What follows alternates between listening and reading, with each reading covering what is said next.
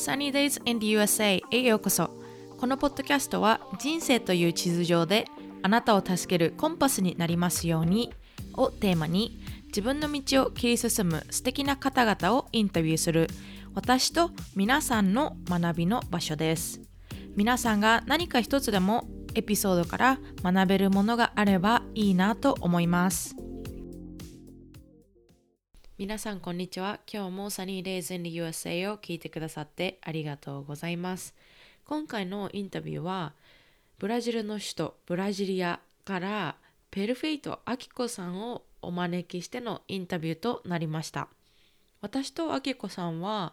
実は、えーと、カレンさんの30 days チャレンジでご一緒してで私がもともと「あきこさんお話しさせてください」っていうのを以前に言ってたんですけども、えー、なかなか機会がなくてでも今回あきこさんから OK が出て実現することができました。で私自身ブラジルにもともと興味があったのでそのブラジルに住んでるあきこさんにお話ししてみたかったっていうのとえっ、とあきこさんのインスタグラムですごく素敵なコンテンツをシェアされたりしているのでそういう話も少しさせていただきたくて今回お話しさせていただきました。本当にたくさんのトピックをカバーさせていただいたんですけどもあの本当に何だろう学びが多くて話してる時もすごく楽しかったですしあきこさん自体がすごく素敵なオーラを放っているというか独特の空気感というかがあって私もすごくリラックスしてお話しさせていただくことができました。あきこさんインタビュー受けてくださって本当にありがとうございました。皆さんにもとっても楽しんでいただけるインタビューになってると思います。Hi, I'm Yukari Peerless from はみ出し系ライフの歩き方。And you're listening to The Sunny Days in the USA 自己紹介からお願いします。はい、えっと、こんにちは。あの名前をペルフェイト・アキコと言います。今、えっと、ブラジルに住んでるんですけどあの30代の初めにブラジル人の夫と結婚したことをきっかけにブラジルに引っ越してきました。それで今、ブラジルの首都のブラジリアっていう都市があるんですけど、そこにあの住んで今5年目になります。で、夫と2人で暮らしてます。で、仕事はあの日本の企業でリモートでカスタマーサポートの業務をメインに仕事をさせてもらってます。で、去年コロナになってから1回仕事がストップしちゃったので、1年は無職みたいな感じだったんですけど、また最近再開しました。っていうとこですね。で、あと、まあ、自己紹介なので好きなこともちょっと言いたいんですけど、あの、食べ物とか食べることにまつわることが好きです。で、私は作るも、料理をするというよりは、なんか美味しいものを見つけて、人に広めるのが、これすごい美味しいとか、一緒に飲もうとか、そういうことを、なんかプロモーターみたいなことをするのがすごいです。で、えっ、と、でも実際はブラジルに住んで5年になるけど、最初結構ブラジルに慣れるのがきつくて、何年か結構あんまり楽しめてなかったんだけど、だからこそなんか生活の中で、あ、スーパーで美味しいポテトチップス見つけたとかなんかそういうちっちゃい自分のなんか好きなことを見つけたらそれを大切にしようと思ってなんとか生き延びている感じなんです。で、なんかインスタでもそういう、あ、自分の中ではこれ好きっていうのを発信していこうと思って、インスタとかやってます。まあそういう感じが自己紹介です。はい、そうなんですね。えー、でもインスタでもすごい発信されていて写真とかもすごい可愛くていつもわあすごいなって思って見てます。ありがとうございます。はい。じゃあ、えっと、先ほどもおっしゃってたように5年前にブラジルに移住したっておっしゃってたんですけども、はい、そこの経緯といいますか、どのように、うん、あの夫さんと出会いになってどうしてはい、はい、どうしてこうブラジルに行こうっていう決断に至ったのかの話を少ししていただいてもいいですか？あれどうやって夫と出会ったかも？あ、もしよければ、でも、もし、あの、それは NG、NG だったら、あの、はしっていただいて。あ、えっ、ー、とね、じゃあ軽く言いますと、えっ、と、私30歳の時に、30歳の時に日本に住んでて、私自身は。で、その時にブラジルから日本に遊びに来てた夫と知り合ったんですよ。で、そこから32歳で結婚したんだけど、2年間は遠距離恋愛、ブラジルと日本で、うん、やってました。で、私その30歳の時はまだ日本で仕事をしてたんだけど、一回ね、お付き合いしてる時とか、婚約してる時に、あのーあのーブラジル、あ、ごめんなさい。あのーあれなんだよな。二人で話し合って、結婚したらどっちの国に住むっていう話をしたんですよね。で、その時私も彼もそれぞれの国でフルタイムで仕事で働いてたんだけど、二人の仕事内容を天秤にかけた時に、夫の仕事の方が私の日本での仕事より安定してたんですよ。うん夫は正社員で会社に、こっちのブラジルの会社に勤めてて、で私は日本で契約社員で1年更新で契約してたんですよね。うんあだから、だったら私が辞めて彼が養った方が将来的に2人とも安定性はまだあるねっていうところで、うんうんあのじゃあブラジルに2人で住もうっていう話になりました。へえ、そうなんですね。現実的にね、考えたの。うんうん、そうなんですね。うんいやでも、あきこさん的にはその、うんブラジルっていう国はもともと行ったことがあったわけではなかったんですよね。うんううんん、ゼロ。なんかあ私、あの海外にいつか住んでみたいなとはずっと思ってたけど、南米に行きたいって思ったこと一回もなかった。南米大陸のどっかに。うん、北米かヨーロッパかなって思ってたのね。そうですよね。うんそうだね。だから、あ、ブラジルかって、うん。道すぎて、変な、あの、前情報もなさすぎたから、行ってみないとわかんないなっていうのがあって、うんうん、してみたっていう感じですね。へえ、その時の心情的にこううん。この好きな人のために結婚してこの人と一緒にいるためにこう国を渡るっていうのは どういう気持ちでしたか、やっぱりちょっと怖いなとか少しこの決断するまでに時間がかかったとかはありましたか？それとももう、おうん。じゃあ行くぞっていう感じですぐに決められましたか、2ヶ月ぐらい迷いました。うんうんそうそう。あの、プロポーズ受けてから2ヶ月ぐらいは、あの、東京で仕事しながら、どうしようかなって思ってて、ブラジル行くかなブラジル行くかなっていうことと、同時に仕事辞めようかなっていうことがなんか、あの、2ヶ月迷いました。あの、それはあの、ブラジルに行くのが怖いっていうことはなかったんだけど、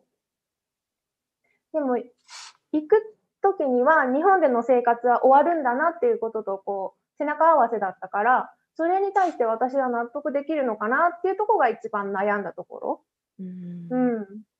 うん、でしたね。あのそれで結局ね2ヶ月ぐらいこう毎日忙しくさ仕事しながらさ自分の大きな決断を決めなきゃいけない。うん確かに。行くなら早く上司にねあの何月までで辞めますっていうのを言わなきゃいけないしあの、いつか決めなきゃいけないと思って 悩みました。で、一回ね、一人でね、温泉旅行に行ってね、温泉宿でね、雪の中で、あのー一晩考えて、ああ、じゃあ行こうと思って、うん、決めへてっていう、うん、それなりに悩んで、悩んだね、うん、考えた。そうなんですね。いや、でも、燃えるような愛なんですね。そんな 国を渡るなんてすごいなと思って。ちょっと演歌っぽいんだよね、なんか雪の温泉宿で一人、酒飲みながら考えて。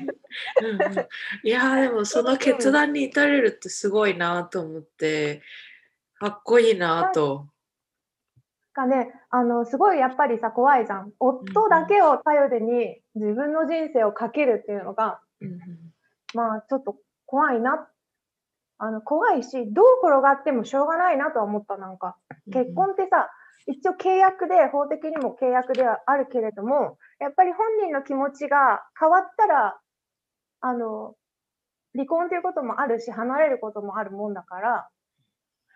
あの、ブラジルに来たとて、一応相手の安定性を確認した上で来てはいるけど、気持ちはわかんないから、なんだろうな、どう転がっても私は大丈夫なのかっていうのを、私自身はまた立て直していけるのだろうか。うん。でも、いけるんじゃない？と思って。うんうんうん、多分ね、日本でずっと会社員してたら安定してるかなっていうふうにも思うんだけど、そうじゃなくて、一回こう、日本から出て、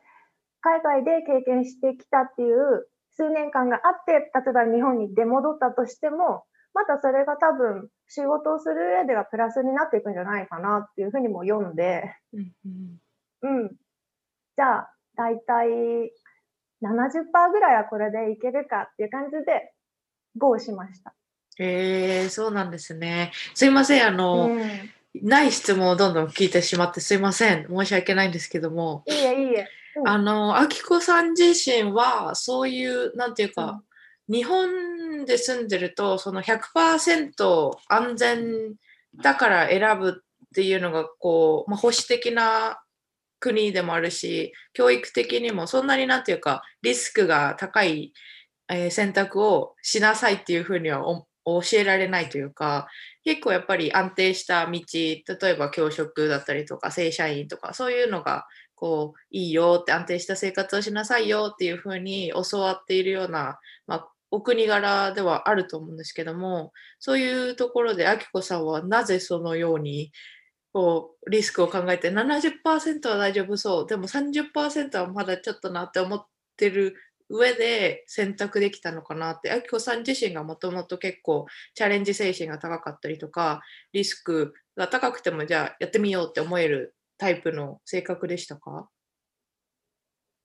うん、多分ね、性格もあると思う。性格と30歳までに積んできた経験と半分半分だと思います。うんで性格は、私すっごい田舎出身なんだけど、広島県の山奥出身でね。で、子供の頃は本当に、あの、過疎化の村みたいなところでね、あの、山の中で遊んでたんでね。で、そっから、えっと、高校になると都会の高校に行けるのよ。で、子供もいっ子供というか、同級生もいっぱいいるような、あ、都会にで、まあ都会ってほどでもないけど、その頃からしたら。なんか私はで、高校で、広島県の県立高校に行って、あ、で、こんな人たちがいるんだって世界が広がる経験をして、で、さらにそこから東京の大学に行くと行ったんだけど、もっと世界が広がったの。うんで、東京の大学に行くときは、一人で引っ越ししなきゃいけなかったんだよね。親がちょうど忙しすぎて、一緒に不動産決めるのとかできなかったことがあって、えーはいその時にちょっと怖いけど、でもやんなきゃ、みたいな。自分、不動産屋に門を叩いて入って、こういう物件探してるっていう交渉を18歳の時にしたのが、すごいドキドキしながらも、あの、やって、で、それで私はまた広い世界を手に入れたみたいなうん体験があって、まあ、性格的にもそれを楽しいし嬉しいっていうふうに喜びとして感じるたちだったっていうのがうんあります。ただ、その後経験としては、あの、大学を出て新卒で商社に入れたんだけど、そこでうつ病になっちゃったことがあるの。あそうなんです入ね。社、うん、入社1年目で。で、あのーすごいその時自分がね、完璧主義というか理想が高く、あのー自分は何でも言われたことはできるはずみたいな、やらなきゃいけないって思って頑張っていた時期があって、でもそれがうまくいかなくてうつ病になっちゃったんだけど、そしたらなんか、あ私って他のね、大学の同級生みたいに王道をいけないタイプなんだなっていうのもちょっと気づいた。うんうん。だからそのリスクを取る道を選べたっていうのは、どっかでその挫折した体験があって、うんなんか世の中の大体みんなが思い描く王道ルートを行けたらよかったんだけど、行けなかったから、本当に好きじゃないものを売ってたんだけど、その時商社で営業でね。うん好きじゃないものを売ることに私はこんなに病気になるほど耐えられないのかっていうことに気づけたから、ああ、じゃあもうちょっと自分が好きなもの、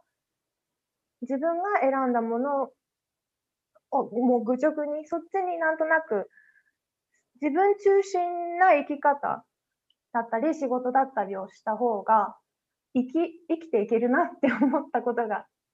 あったんだよね。うんそうなんですね。いやでもそれすっごい大事だなって思いますね。なんかそういう考え方をしてると私は両親からすごい「あなたは本当自己中よね」って言われるんですけどでもでも私の人生なのになんで私を中心に考えちゃいけないの？って思っていてそれがやっぱりああじゃあそれも自己中心的なのかって思ってちょっと悩んだ時期はあったんですけど今はもうまあしょうがないかと 思って両親とは、うん、やってるんですけど。そう、うん、一回挫折し日本でも転職してあの環境を変えるっていうことにはあの慣れはあったかもしれない。うんそうなんですね、そっか。いや、じゃあ、あの、日本の経験を少しお話ししていただいたので、その流れで、はい。ブラジルに来る前のお仕事は、どんなことをされていたんですか？に22歳の新卒から30歳まで日本で2社、日本の2つの企業で働きました。で、最初、就新卒で入ったのはさっきもちょっと触れたんですけど、あの都内にある商社に入って、で、そこは総合商社だったから、いろんなものを売ってたんだよね。なんかこう、チリからサーモン、チリかな？チリの冷凍サーモンをスーパーに入れたりとか、なんかアボカドを西海岸からこう、メキシコとかかな？から日本に入れてきたりとか、あとはもっと家具、ベッドとかを中国とかインドネシアとかで作ってもらって、それを持ってきたりとか、結構、あのー石油とかじゃなくて、家の中にあるもの、はい消費財みたいなものを扱う商社にいました。で、そこで最初、貿易事務とか、営業とか、で、うつ病になった後、経理に移動させてもらって、あの、経理のこととかやってました。そうなんですでね。、うんうん、そう。で、6年働いたんだけど、途中で私、あの、食べ物にまつわること、食品産業に転職したいと思う、思ったんだよね。うんそれで、えっ、と、でも、業界を変えるってすごい、今まで経験がないところに転職で入っていくっていうのがすごい怖かったから、あの、一回資格を取って、フードコーディネーターっていう資格を学校に通いながら取って、そこで商社を辞めました。うんで、その後、一回アメリカに行くんだよね、3ヶ月。あ、そうなんですか？そうなんです。あの、転職先を決めずに1社目を辞めたんだけど、とりあえず数ヶ月分の生活費を貯金して、一回実家に帰ろうと思って、で実家が農家なんですけど、ちょうど忙しい時期だったから、ちょっと親の手伝いして、ちょっとバイトも、バイト代ももらいながら、この先どうしようかなと考えてて、あ、で、あ、アメリカ行こうと思って、3ヶ月のビザで行ったんですよ。ほうん。どちらでにとね、オーガニック農場を巡る旅っていうのをして、東海岸、西海岸、ハワイに1ヶ月ずつ滞在した。へえ。オーガニック農場、あのなんかに、あの、住み込みでご飯もらいながら手伝いをするっていう、お金が発生しない仕組みがあって、うん。だから農場で寝泊まりして、朝起きたらこう、ヤギの乳搾りとか、鶏小屋の掃除とかしながら、あの、うん、3ヶ月過ごさせてもらったんだよね。へえ。すごい、うんそれはどうやって見つけたんですか？そういうなんかパッケージみたいのがあるんですか？それともご自分で？あれね、あの、ウーフっていうシステムがあって、はい。あの、ホームステイみたいな感じで、ウーフっていうシステムがあって、ウーフは、この農家さんのところに手伝いしたい人が寝泊まりして、ご飯もらいながら、あの、お手伝いをするっていうシステムがあるんだよね。で、それ全世界にあるんだけど、そこのアメリカ支部に、サイトに登録して、登録料払ったら、こう、農家さんのリストが見えるから、自分でコンタクト取って、この時期行きたいんですけどいいですかとか言って、あ、じゃあ来てくださいとか、その時期は今来られても仕事ないからまた見送ってくださいとか、うん、交渉して行けたの。うん。そうなんですね。そんなのがあるの知らなかったです。私もなんかの雑誌で見て知ったんだよね。日本の雑誌で見て。うん、うん、だから、ヨーロッパにもあるし、日本にもあるし、夫婦は。うんうん、今あるかちょっとわかんないけど、コロナがあった後で。最初見てないの。うん、はい、でもそれとさ、安くいけるし、あの、食品業界に転職したいと思ってたから、あの、その時、もう今もそうだと思うけど、アメリカってオーガニックフードがすごい発達、うん、進んでるね、日本にいたら見えたんだよね。うん。うん、だから、その現場を見たいなと思って、あの、行かしてもらっただよね。それで、その時に、あ、結構、ヴィーガンの人とか、農場で働いてる人は、オーガニックの野菜しか食べないっていう人とかいて、あ、でもこれってこの人たちの、あの、レシピのバラエティ見てたら、日本料理もうちょっと広めた方が、皆さんの役に立つんじゃないかなって思ったの。なんか日本料理って精進料理とかもあるし、すごい豊かな味わい、味わいができる。で、お肉とか一切使わずにできる方法もいっぱいあるし、だからもうちょっと日本食を世界にこれは広めた方が良さそうだと気づいたんだよね。だから3ヶ月経って日本に帰った後に、あの仕事を探して、えっ、ー、と、日本の食品を海外に輸出する、サポートをする仕事しました。それが2社目。に、29歳から30歳、31歳ぐらいまでそれをしてました。うん、そうなんですね。いや、そっか。すごいな、その3ヶ月間のアメリカ生活。えー、農場で超楽しかった。へ超楽しかったです。うん。じゃあ、ご実家で。あ、はい、ごめんなさい。はい、あ、じゃすみません。ご実家でやられていたというか、お手伝いされていたことと似たようなこともアメリカでされていたんですか？うんうん、基本的にはね、手伝いだから、これやってって言われたのをやる。なんか、本当あのー、薪割りに行くから、チェーンソーで僕が切るから、それをトラックの荷台に運んでとか なんかそういう単純作業の積み重ねでした、毎日。うん。そうなんですね。そっか。で、2社目、その、あの、働かれたところは、あきこさん的には、こう、やりたかったことというか、自分が、あの、ビジョンに描いていたようなことができたなって思いますか？もうバッチリや、もうまさにこれ、めちゃくちゃやりたいって思ってた。なんかね、私、広島県のね、地方、県、広島の中でも地方の住んでんだけど、地元が。そこに最初アメリカから帰ってきて、職案って言ってさ、ハローワークって言ってさ、職がない人に対して職業を斡旋してくれる行政機関があるんだよね。で、そこに行って、私の希望を伝えたら、私がこう、貿易と日本食品の輸出とやりたいんですけど、って言ったら、そんな仕事聞いたことないよって言われたんだよね。うん、でも私、それしかしたくないから、どうしたもんかなと思って検索してたら、まさにそういう仕事があったから、うん。で、それがたまたままた東京での募集だったから、広島からまた東京に戻って、やった。でもまさにやりたいこと。うんうん、で、それがね、行政機関だったんだよね。はい、で、私が、あの、うつ病になって実家に帰ってる時とかに、久しぶりに、あの、地元の状況とか、地元で住んでる友達とかの話を聞くと、東京と地方ってその時は、その時はすごい差があるように感じて、地方はなんか不況なんだよねって、同い年の友達が言ったりするんだよね。うんうんえー、その時、東京の友達は、そんな、最近不況だよね、なんか一言も言わなかったから、うん、あ、そんなに今、あの、違うんだと思って、じゃあ地方の何か役に立つことができたらいいなと思って、ずっと考えてたんだけど、その行政機関に29歳で転職したことで、あの、地方の中小企業の海外進出をサポートする仕事ではあったから、そういう意味で、あ、地方をサポートするとか、サポートというか応援する仕事もできたし、自分の好きな海外とか食品にまつわる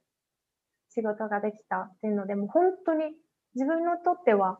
やりたいことを仕事にするっていう、まさに文字通りの経験でした。そうなんですね。そっか。うん。じゃあ、それの仕事がちょうど、あの、旦那さんと結婚して、ブラジルに行くってなった時のお仕事だったっていうことですか？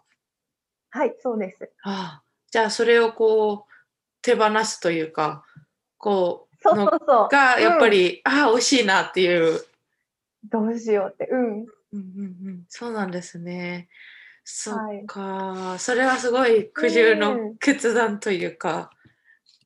そうだね、そうだね。うあん。そうなんだ。えっと、うんそのブラジルに移住する前は、えっと、海外への、あの、前に少し海外に住みたいなと思っていたとおっしゃってたんですけども、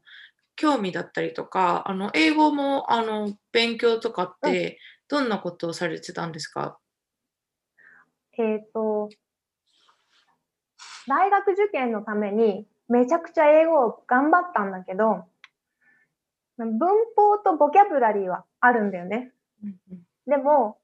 あの、大学出て商社に入った時に、海外からのお客さんをアテンドするとか接待するときに、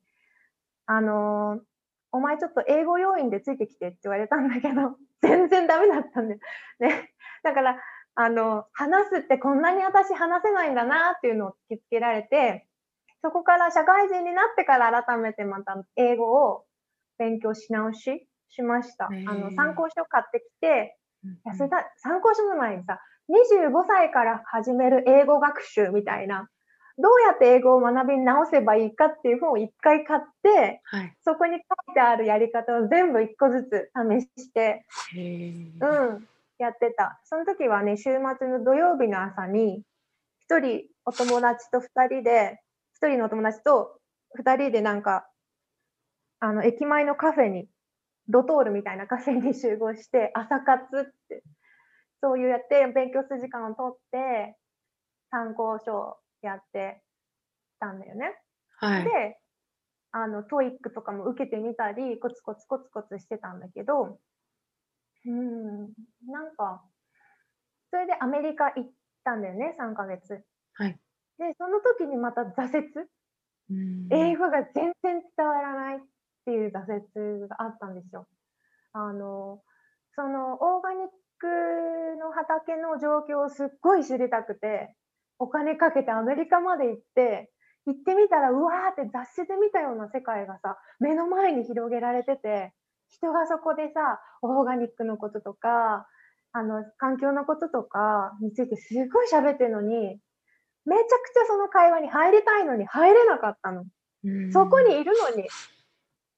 それがすっごい悔しかったんだよね。で、あ、私すっごい、あと語学力だけだと思ったの。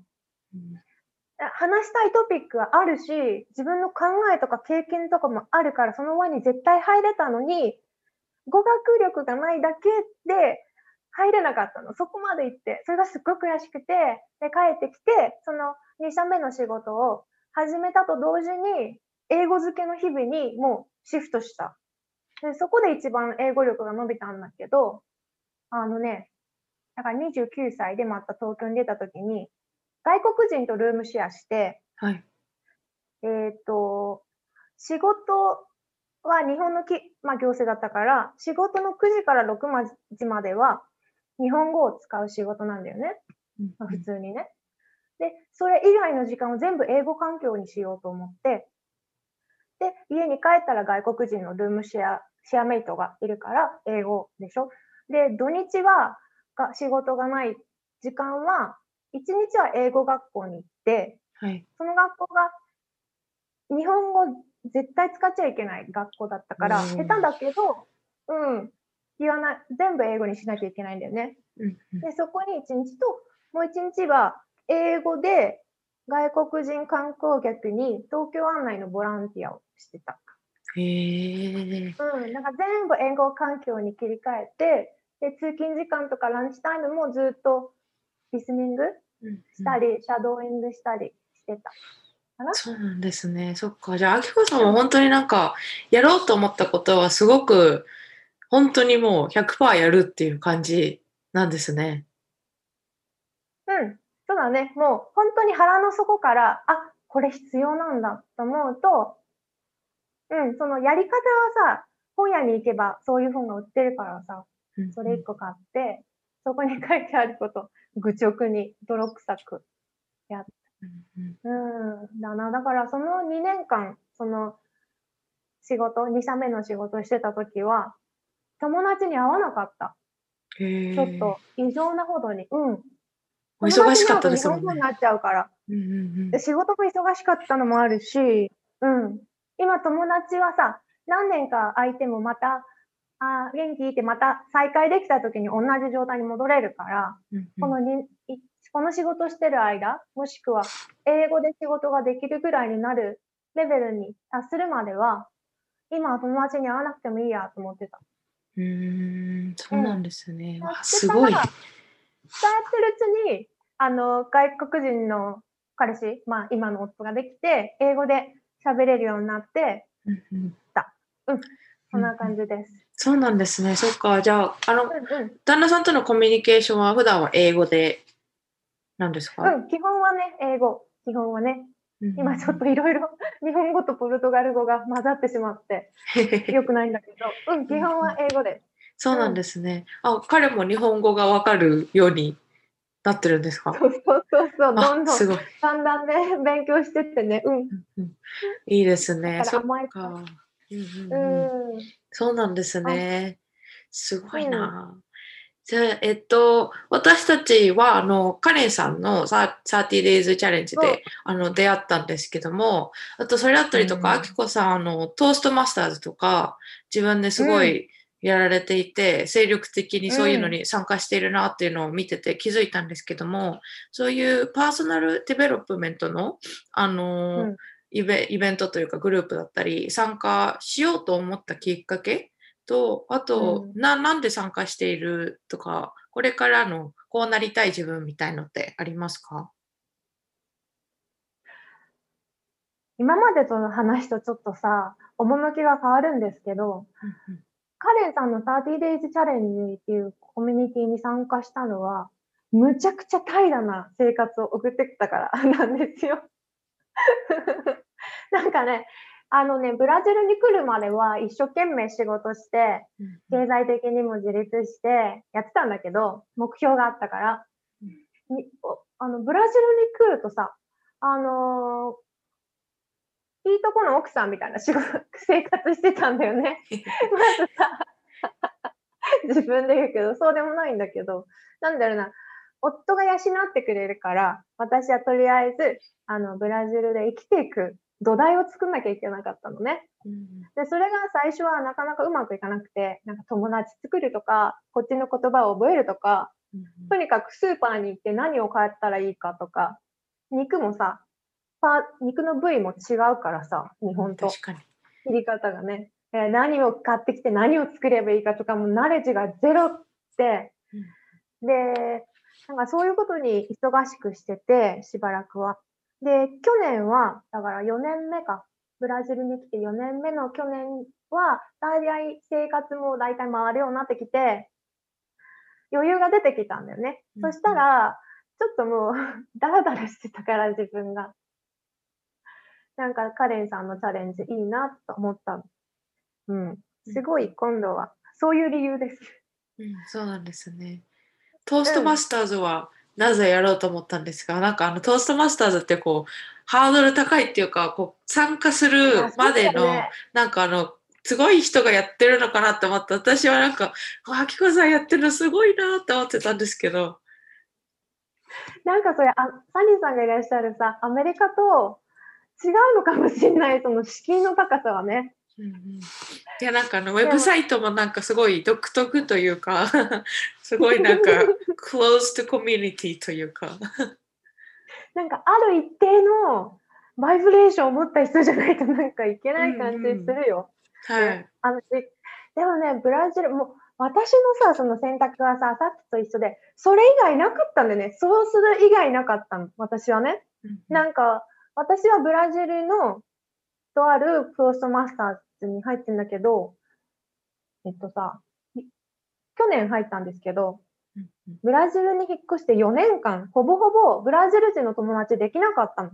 うん。何人か、ほんと1人2人いるんだけど、みんな英語で喋ってくれる。喋れる人としか友達になれなくて、全然ポルトガル語がこっちの現地語なんですけど、のモチベーション、学習モチベーションがなくて、どんどんどんどんこう、外国人コミュニティの中での生活が、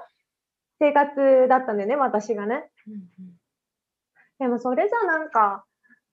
いつかはここ出なきゃいけないな、そのバブルを出なきゃいけないなっていうのがずっとあって、探したら、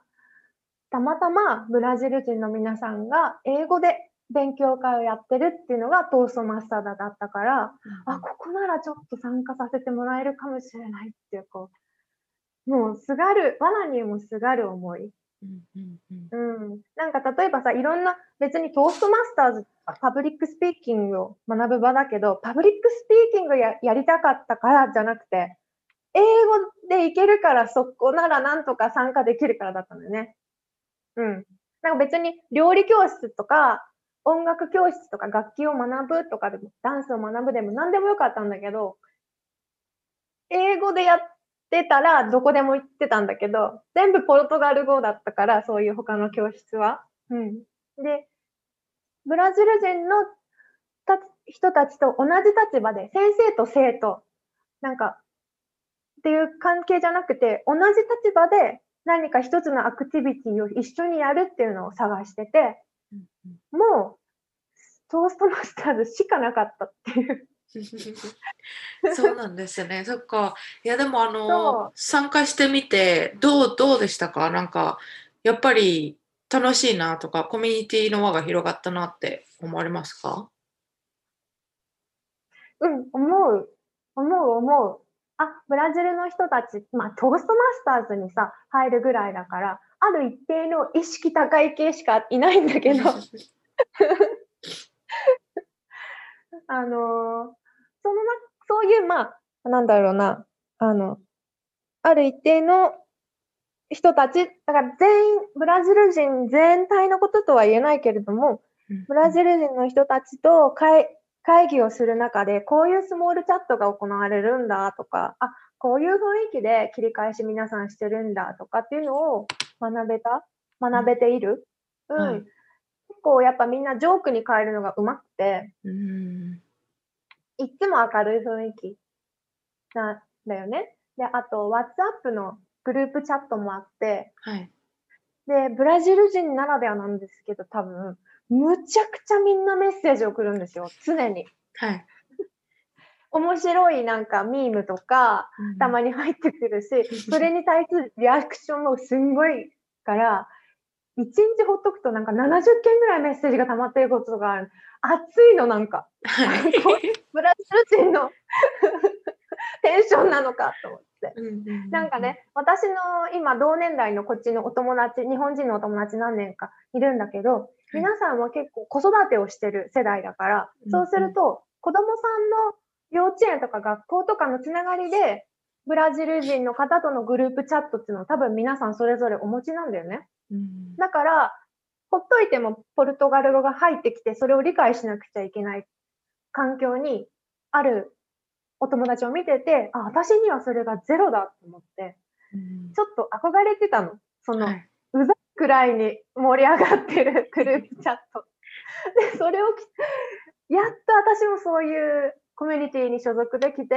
おお、これかと思ってちょっと嬉しいです。うん、そうなんですね。いや、でも、あ、イメージあります。私、何人かとブラジル人の友達、あの、こっちで会った人いるんですけど、皆さん、こう、早い、返信が早いし、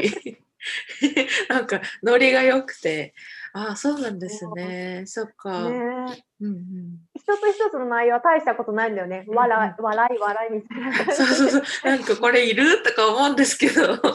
でもそうそう。でも、それがコミュニケーションなのかと思いながら。えもう、なんていうの、熱くて、うざったいかのように、うんベッタベタだよ。うん それを楽しめると一番楽しいですね。ううんんうん、そうなんですね。あきこさんの旦那さんも割とそういう感じなんですか？こうテキストめっちゃ早かったりとか返信の豆だったりとか。いや、それがね、あの、面白いことにゼロ。彼はブラジル人っぽくない ブラジル人なんですよ。日本にね、旅行に来てたのも、静寂を求めてきたって言ってた。ブラジルにない静けさ。だから一人でお寺行ったり、なんか、なんか文学館、夏目漱石文学館行ったりして、日本、日本よ、みたいな。へなんだえ。だから全然そんなの全然違うの。だからさ、二、人でしか暮らしてないから、本当に自分から出ていかないと、彼を通してのブラジルしか入ってこないと、現実とすっごい違う。ああ、そうなんですね。そっうか、んすごい。彼はそういう静かな、物静かな方なんですね。まあ、静かな、そうそうそうそう。スポンテニアスじゃない。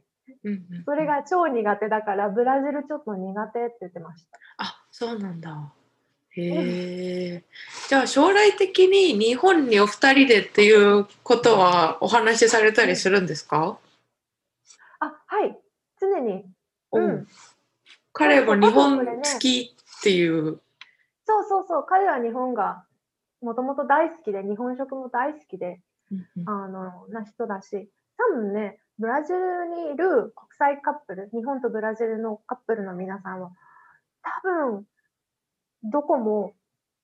この話題はずっと考えてるんじゃないかなとうん思います。そうなんですね。うん。うんって言ってた。はい。いやいやいやいやいや全然どうぞ どうぞいやいや。えー、そっかでもやっぱりブラジルはあの、はい物価がやっぱり安いっていうイメージで大丈夫ですか？日本よりは。あそれがね、私もそういうイメージで来たんですけど、違いました。にうん。ブラジルも本当に広いから国だから、ーエリアによって多分違うから、私はブラジリアでのことしか言えないんだけど、普通、日本と同じぐらいかな。スーパーで買い物行って、1週間分の食材買いましたってなると、同じぐらい。えーうん。でね、ブラジルってね、今インフレ、物の値段がずっと上がってってて、全然か高くなってくんだよね、どんどん。えー、そうなんですね。うん、そう、結構日本と変わらない生活。家賃が日本よりは安くて、広いところに住めてはいます。うん私たちはね。ブラジリアっていうところはね。うん。ただ、もっと都会、サンパウルとかになるとまた全然違うと思うので、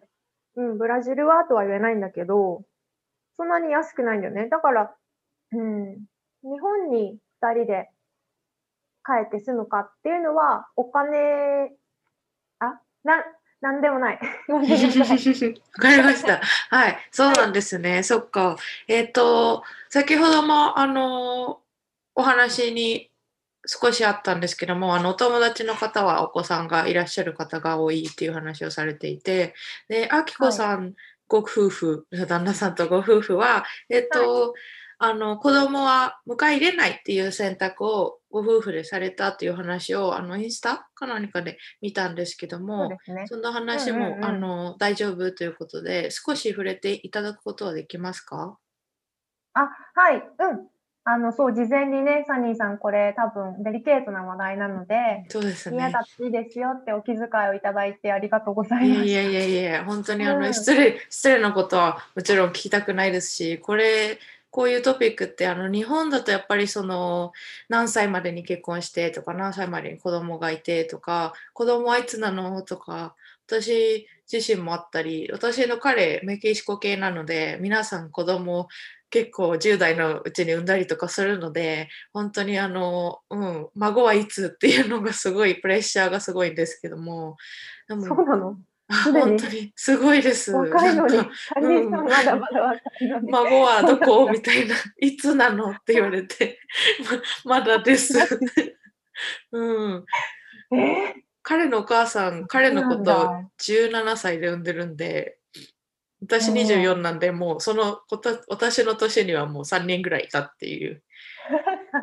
そう感じだから、私はもう、いやいやいやって思うんですけど、でも日本もやっぱり、ねうん、そういうプレッシャー結構多いって皆さんから聞くので、うん。そうそうそう、私自身も30歳の時に日本にいたから、やっぱり実家に帰省するたびに、いい人いないのっていうのと、うんうん。親に、母親になるのが幸せなことだよっていうふうに、ちょくちょく30歳の頃はね、言われるようになったんですよ。親戚とかにね。はい。で確かに本当にプレッシャーに感じてたし、私が頑張ってるところ、その時は仕事を頑張ってて、例えばポジションが上がったりとか責任が増えたりすることを伝えても、そこは喜んでくれずに、うん。いや、それより、仕事よりいい人いないのって言われてたから、すごいそれは、なんか気持ちが、なんだろうな、心が空洞になるような寂しさは感じてはいました。で、えっ、と、ブラジルに来てみると、ちょっとサニーさんと違うのが、夫の、ブラジル人の夫のブラジルの家族からのプレッシャーがゼロなんだよね。へーうん。それは多分夫がもう言わないでくれって言ってくれてるのかもしれない。僕たちで考えるから。もしくはね、多分ね、本当にそこは、あの、節度を持って接してくれてるのか、本当に気にしないのか、うんわからないけど、私は義理の家族から一回も言われたことないへえそうなんですね。ですよ。うんうん。まあ、それはブラジルのなのか、うちの家族なのか、ちょっとわかんないです。うんうんただ、で、そうすると、32歳で結婚したでしょ？で、女性の体ってさ、35歳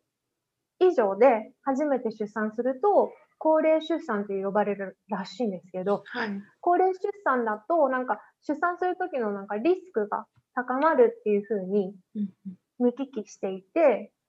32歳から35歳までの間に、2人で子供をあの産むかどうか決めようって、最初ね、結婚した時に夫と話をしてたんですよね。はい。で、最初から夫のスタンスとしては、僕は基本的に積極的に子供が欲しいとは思わないと。ただ、もしあなた、まあ私が望むなら、それは産んで一緒に育てよう。だからあなたが決めてっていう感じだったんですよ。へえ夫はね。うんううんん。あ、だ、そっか、と思って。じゃあこれ私が欲しかったら迎え入れるし、うんそうじゃないかったらもうそう、そうじゃないんだなっていう。だから3年間ぐらいずっとずっと頭にあって、うん、最初は欲しいかもしれないとか思ってて、で、友達でお子さんがいらっしゃる友達とお子さん混じりで一緒に遊んだりすると、私が子供と一緒にいるとすごい楽しいんですよ、私自身は。うんで、あきこさん子供の面倒見るのが上手だね、いいお母さんになるよとかって言われたこともあって、その1回だけじゃなくて何回かうん。複数の人から言われて、あ、そうなのかなと思ったんだけど、うーん、じっくり自分の心と向き合ったところ、私は子供は好きだけど、自分の子供が欲しいっていう欲求がゼロだっていうことに気がついたの。うん。なんかこれはね、最初私、昔お母さんに対するなんか、お母さんがもうちょっとこういう子育てを私に対してしてくれたらよかったのにとかっていう、ちょっと過去に対する母への恨み、つらみみたいなのがその頃まだちょっと残ってて、もしかしたら親に対する腹腹いせのために私は子供作らないもんって、お母さんそしたら悲しいでしょみたいなうん気持ちがどっかに自分の中にあるのかなとも思ったりもしたの。わかる？サニーさん、ちょっとう？んわかります。今わかります。意味わかる？はい。わかります。わかります。私が子供欲しくないな、欲しいと思わないのが、何か私の中で心にトゲが刺さってるからそう思ってるのかなみたいな思ったんだけど、だからちょっと心理カウンセラーの方にも、あちょっとセッションしてもらって、自分の中をクリアにするっていう過程も経たんだけど、で、分かったのが、あ、シンプルにお母さん関係なく、私自身が子供、うん、子供を欲しい、欲しい、子供を迎え入れて子育てして、そういう人生を送りたいっていう欲求がゼロだっていうふうに気がつきました。理由ないんだよね、それに対しては、私はね。なんか、生まれて気がついたら私は女なんだけど、男の人を恋愛対象として思った、思、見ているのね。私に対して女の人は恋愛対象じゃないのね。うん、それって理由ないじゃん。そうですね。そんな感じ。うん。例えば私もし女性を恋愛対象として見る人間だったとしても、それも理由ないじゃんね。いや、うんそうだから、そうだ。多分理由ってないと思うんだけど、うんうん子供を欲しいと思わない理由もないの。ただそうなの。んそうなんですね。うんそっか。それでも説明することもそんなにないというか、あまり聞かれることもないと思うんですけど、説明しても分かってもらえないことって経験したことありますか？うんない。うんうんうんある？いや、なんか、なんだろう、こう、そういう話になって、まあ、まず最初に子供ができるかもわからないっていうのが、まず最初に、もうベースラインとしてあるなっていうのが一番で、そういう質問をされた時に、まず私が、彼が、そういう子供ができない体質だったら、なんかそうやって言われても困るなって思ったのがまず最初なので、だから私もあんまり人にその聞かないようにしようとか、あの、やっぱり友達結婚した子とかで子供はいつなのとかって聞くのって普通というかあの、うん、やっぱ話題にはね。うん、なるのででもうん私が、うん、考えた時にでも私もわからないし誰かもわからないから、もしそういう体質だった時に聞かれたら傷つくだろうなって思ってやめるようにはしたんですよね自分自身もその聞くのを人に対して？はいなんですけど。なるほどね。まあそれが一番う。んまずベースラインです。けど、まあ、検査するとかもあると思うんですけど、まあ、検査うん。とかこっちだと結構お金かかるから、まあ、そういうのも今はできる状態じゃないなっていうのはあるので、まあ、それは自分自身わからないっていうことで今のところはいるんですけども。でも結婚して子供欲しいなって迎え入れたいなと思ってもやっぱり先ほどもあの少し話にあったように自分の人生だから私自身もそのキャリアが欲しいしももっと学校に行きたいなって 思っているのでこれからもどんどん学校に行ってあの学位を取りたいなって思ってキャリアアップしたいなと思うんですけどもそうするとなかなかこう、まあ、まず子供を授かって妊娠して、まあ、1, 時1年間ぐらいまあその妊婦生活というかがあって子供を産んでってなるとまたそのなんだかんだ言ってちょっとストップしないといけない。自分のキャリアアップのための動きをストップしなきゃいけないって考えるとなんかそのそういう話をしてもなかなか分かってもらえないことが多くて、うん、やっぱりその、あの秋子さんの、うん、お母さんもおっしゃっあの親戚の方がおっしゃってたって言ってたんですけど そう。母になる幸せがやっぱり大きいよっていうふうにそれが女性としての幸せっていうのが、やっぱりなんだかんだ言って根付いているのかなと思って。うんうんうん。そうだから今はやっぱりそのワーキングマザーとかやっぱりなんだろうキャリア待ってお子さんもいてっていう方多いと思うんですけど私みたいにこう駆け出しのこれからこうん。あのファンデーションをねう、ん、立てていこうって思ってるか人からしたら、それ結構難しいなと思っていて、そうだから秋子さんもその、まあ、子供は迎え入れないって思った理由は特にないっていうのがそのこう日本的なまあうん当たり前みたいな王道みたいなのとはそのちょっと違う考え方ってなると、なかなか分かってもらえないのかなと思って。ああ、なるほどね。うんそういえばね、あの、一人言われたことあった。な、なんか、すごいしつこくうんうん言われたことあった。えいや、でもー今、サニーさんの話聞いて、ちょっとすごいさ、サニーさんも今、さ、外、大学卒業して、また次にまた新しい大学院だっけ？はい始めて、今それですごい頑張りたい時じゃんね。そうですね。そう。で、あ、それでさらにっていうと、ちょっと私に対してトゥーマッチな要求をしてこないでって私だったら重く感じちゃうと思う。なんか一言言われただけで。うですよえちゃうじゃんね。うんうんえ、もうやんなきゃいけないの？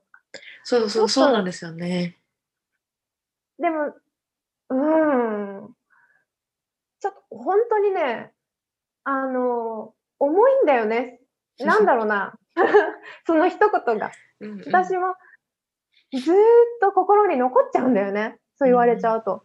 私、ごめんね、さっきね、人に言われた経験ないですったんだけど、うん忘れてただけで、一人いらっしゃったの。あの、日本にいる私があの、いつもなんかメンターみたいに慕ってたうん年上の女性がいるんだけれども、その方も善意でではあるんだけれども、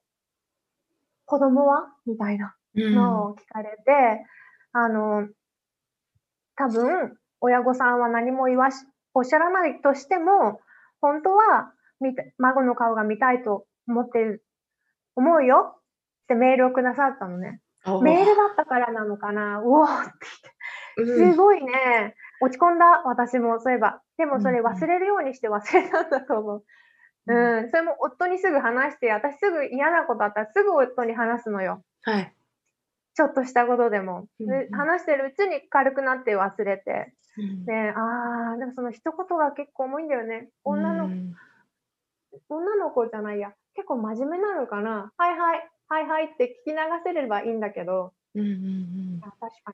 に。自分がもうやったことない領域だから、あ、確かに言われることが正しいのかなって思っちゃったりうんうんするんだよね。そうですね。しかもメンターさんっていうその尊敬していた女性っていうことでやっぱりこう、うん一言の重みがこう打撃が強いというかうん しかも親のこと話されてさ。そうそうだけど、まあ、私もさ、あの、サニーさん、本当にまだお若くて、あの、これから未来がいっぱいいろんな未来がいらっしゃるから、本当に傷つかずにすくすくいってほしいなって思うんだけど、私は、ちょっといい意味でおばちゃんっぽくなってきたんだよね。35歳を超えてから、私自身は。うんだから、あ、この人がおっしゃってる人の年齢でこういう生き方をしてきて、こういう息子さんを育て上げた方だったら、こういうことを言うのも言うんだろうなっていう感じで理解してみたのね。だから流してるんだよね。うんだから、あ、なるほど、あの、何ご心配ありがとうございますと。今は、なんだろうな、そういうつもりはないんですけれども、もしかして今後、そういう考えに変わったときは、ぜひまた、いろいろ教えてくださいっていうふうにあ返事。大人な対応。そうそうそう。そうする、自分を守るためにかな、そういう感じで受け流すってことも、だんだんこう、経験を増えたり、年を重ねると、うんそういう、うん、鈍さというか、強さも出てきた。うん。うん。うんでも傷つく、傷つく、思うよね、ぐさってくるよね。もうそうなんか真正面からドーンって。そんな そんなって思いながら。でも子供さん育てるのってお金かかるし、うん。本当一生の責任じゃん。そう一本当に生じゃないかな。でも子供さんが成人するまでは責任あるじゃん。うんそう毎ですね。日ご飯を食べさせて、ねうん。え、お風呂に入れてとか。だから、うんそうですね本当に。でもなんかうん、今時はそういう考えとかもすごい広まってきていて女性内でのそのサポートシステムというか割と、うん、広がってるかなと思ってあとそのアックさんが先ほどおっしゃってた自分が男性を好きとか女性を好きとかそういう、まあ、ジェンダーのアイデンティティとかそういうのもすごい皆さん若い世代っていうか私の周りとかポッドキャストやってる方とかもそうなんですけどこう理解があの広がっているなって思うのでそうそんなになんかぶしつけに あの質問してきたりとかはあんまりなくなったんですけどやっぱり地元の友達とかあの地元のお母さんとかお父さんになるとやっぱり「ああはるちゃん結婚したの?」って「子供あいつ?」って「ハーフの子供が生まれるんでしょ?」って「絶対可愛いよね」みたいな感じね。そう そうまでもなんかまあ確かに私も昔はやっぱりハーフの人は可愛いんだろうなとか思ったりしてたのはやっぱりあるなって自分もあるからしょうがないなって思うんですけど、うん、ちょっとなって思うことは多々ありますね。そうだね。そうだね。なんかどんな選択してもいいから自分が納得うんいく。で、た、確かにその体の年齢のリミットというか、埋めなくなる時期は来るから、しっかり考えて自分の答えを出していって、もうそれで納得していくのがいいかなと私は思ったんですよね。ううんん。で、どんな道を選んでも、同じ選択をした人たちはいるっていうのもその、かん悩んでる間に気づいて、それが、あの、日本人だろうが、英語が使えるともうちょっとその、そういう人に出会える数も増えるから、うん、いいに。なとは思って、うん。で、そういう人たちも似たような悩みを考え、抱えたりな、似たような喜びをか、うん、生活の中にあったりして、うん、どんな選択はしても大丈夫なんだなっていうのは気づきました。そうなんですね、うんそっか。あのやっぱり旦那さんもそういう選択をしたあきこさんにあのサポートをしてくれるっていうか賛成して、ああじゃあそれで行こう、夫婦としてそれで行こうっていうふうにおっしゃってくださってますか？はい、そうでした。。うんうん彼の場合と希望がもし違ってたら、もうちょっと2人でディスカッションうんして、うんうんあの、2人の、二人の結論を導き、あの、導き出す必要があったけど、うんたまたま今回うちは同じ答えに、うん、2人とも同じコンクルージョンに達したので、うんうんはい、じゃあこれでいいね。じゃあこん、うん、2人で楽しく生きていきましょうっていう感じで。終わりましたえーそうなんですね。なんか素敵なはい。夫婦の関係だなと思っていつも聞いてました、今。えーあありがとうございます。いやいやいやいや。や、いやいやいや、本当になんかすごいなと思って、こうお互いが個人を尊敬しているというか、うんうんなかなか見ないっていうか、なんだろう、お依存している関係だったりとか、そのお互いうんの選択をすごく影響して、こうま、マニピュレートじゃないですけど、する関係とかうんもたくさんあると思うので、あきこさんのところは個々でちゃんと自立して考えを持ってお二人で生きていくっていうのがすごい素敵だなって思います。うん、ありがとうございます。うんうんそううん、なんです、なんかね、どうぞどうぞ。ごめんね。私たちさ、同い年カップルなんだけど、うんうんあのね、私婚活してたのよ。その、彼氏が欲しいなって思った時30歳で彼に出会うまで半年ぐらい婚活という名の、あの、活動はしてたんだよね。ちゃんとね。人と出会ったりデートしたりはしてたんだけど、その時にコンディションを自分で作ったの。どういう人と付き合いたいかって、その時に過去に挫折を経験したことがある人を条件に挙げたの。いっぱい条件がある中の。うんで、彼も昔、あの、病院に通ったかはちょっとわかんないけど、ディプレッションって言うんだっけ？なんだっけ？うんうつはい昔経験して、彼もキャリアチェンジを経験したことがあって、うんもう本当、ダーク、ダークサイドの期間があったんだよね。で、はい私もあったから、で、そこでもうみんないろんなこう、今までの思い込みとか、自分がつ築き上げてきた思い込みとか執着とか、だいぶそこで一人で見つめてきた時間がある人同士なのよ、ううちは。はい。で、まあ30っていうある程度の年齢で出会ったりしてて、うん、彼とは対等に話がけできるっていうのがすごいいいなと思ってます。うんうんうん、そうなんです、ね。褒めてもらったからなんか 言いたくなった。いやいやいや、本当に、でも素敵だなと思って、うん、なんかいつもあのインスタグラムで見てると、やっぱりあの旦那さんがお応援してくれる、あきこさんがやってることをいつも応援してくれるっていう話もあの見てたりして、なんかそういうのってなかなかないんじゃないかなって思って、お互いの活動を尊重して応援できる関係ってすごい素敵だなって思います。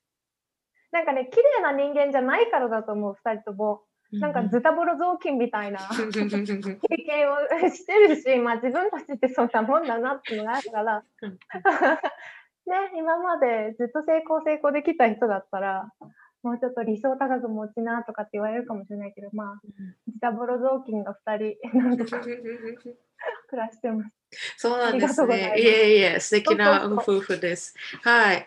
じゃあ、えっと、あきこさんがこれからやってみたいことだったり、今、まあ、もううもし動き出していたらそれでもいいですけど、なんかこれからこうこういうふうにあの、まあ、インスタグラムで発信していきたいなとか、こういうことをしてみたいなとか、うんそういうのはありますか？はい。インスタをもっと、あの、心をオープンにして発信していきたいです。うんうん。なんか、人の、人に好かれたいみたいなとこがまだまだあるから、うんポストを作り続ける。はいなんかそんなのより、この間カレンさんの投稿を見てまさにって思ったの。人にどう見られるかより、自分が何を伝えたいかに集中しようって、カレン・うんひらみつさんのポストで見て、まさにだなと思って。なんか、うん、私も、なんだろうな。本当にブラジルに来てからしんどい時期があったんだけど、それをいろんなものとか、人とかに救われて、なんとか来れて、今楽しいなって思えるから、うん、なんかその、おこがましいけど、今しんどい文化になれなくてっていう人がいたら、その人たちに何かいい情報を届けられたらいいなと思うモチベーションがあるんですよね。でもそこをなんか照れちゃって出し切れてないっていうのが感じてるから、そこをもうちょっと自分が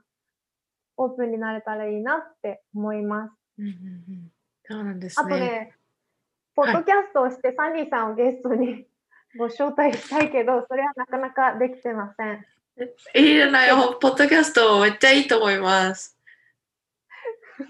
ありがとうございます。はい。言うだけ言ってみました。いやいや、応援、応援しています。はい。ありがとうございます。はい。いや、でもあの、今回インタビューしてさせてもらうときに、その、こういう質問したいですって、あの、相談させていただいて、で、あきこさんが、あの、ブラジルに来て、来たいって思ってたわけじゃなかったし、最初好きじゃなかったしっていう話をこう、すごく赤裸々にお話ししていただいて、私考えてたんですよ。あの、あんまり、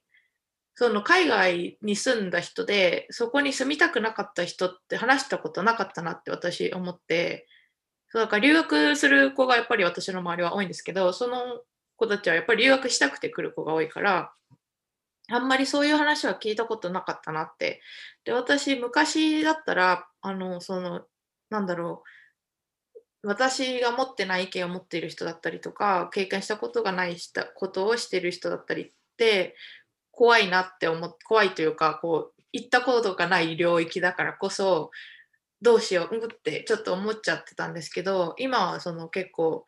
アメリカに来て挑戦することを覚えたというか、もうちょっと頑張って、もう自分もああの外に出していこうって思って、あの、あきこさん、そういう話を聞いたことないから、そういう話ができるあきこさんにお話を聞きたいと思ってインタビューさせていただいたんですけども、がそういう、なんだろう、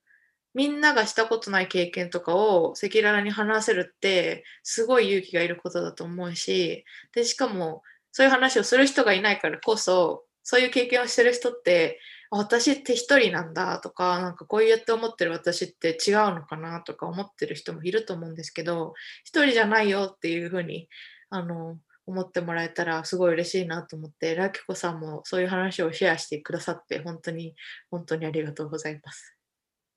まあ、ありがとうございます。そういうふうに見てくれてて、そこにいいなって思ってくれてたっていうのが、さすがサニーさんだな、すごいな。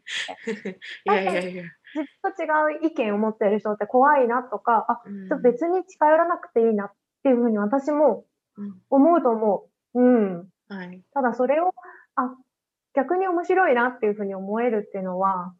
サニーさんすごいね。いやいやいやいや。はい。あの、でも今回、うん、あの、最近のこのポッドキャストの目標は、やっぱり自分の道を切り進む方にインタビューしたいなと思っていて、できればこう、皆さうんん、聞いてくださってる方も、私も学びがある回にしたいなと思っていて、今回も私はすごい、あきこさんから学ぶことが多くて、リスナーの皆さんもきっと何か本当に学ぶことがあったんじゃないかなと思って、あの、本当そんな大それたことはしてないんですけども、あきこさんに本当に感謝しています。言葉が出ません。おばちゃん、おばちゃん嬉しい。こんな可愛い子に、そんなやれたらっていう、